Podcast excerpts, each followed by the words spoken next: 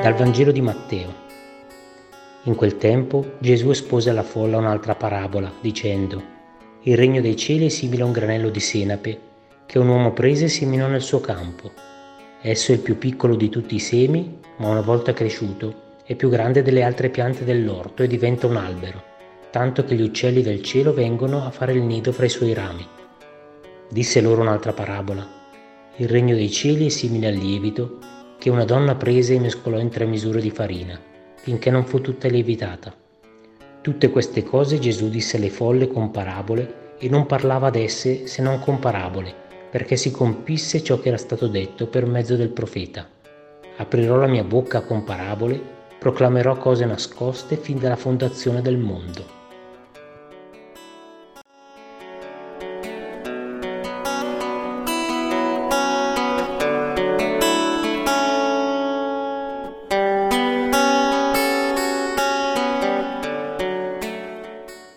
Gesù parla alle folle con parole semplici ed esse lo seguono da un luogo all'altro.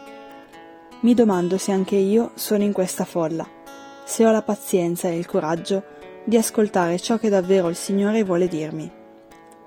Le parabole hanno un linguaggio semplice ma tagliente per permettere a tutti di capire il cuore del suo messaggio, ma allo stesso tempo nascondere dietro questa semplicità la profondità di un Dio che tocca il cuore dell'uomo e che lo conosce bene.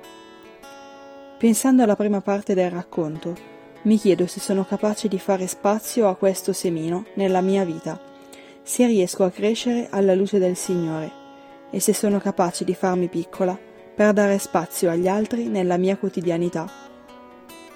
E Gesù prova a raggiungermi proprio nel mio cuore dove queste domande fermentano come il lievito e lo rendono inquieto, perché in alcuni momenti mi scordo di metterlo al centro. E lui, pazientemente, con parole semplici e uno sguardo amorevole, è lì che mi aspetta e continua a parlare al mio cuore, affinché, come alle folle, io possa cibarmi di quel pane eterno, che è il vero nutrimento. Tutto questo nel compimento dell'amore del Padre, che mi ha preceduto e che da sempre accompagna ciascuno di noi, anche se non ce ne accorgiamo. Sono disposto a lasciarmi abitare dal Signore. Oggi decido di mettere le mani in pasta e di condividere il frutto del mio lavoro con una persona a me cara.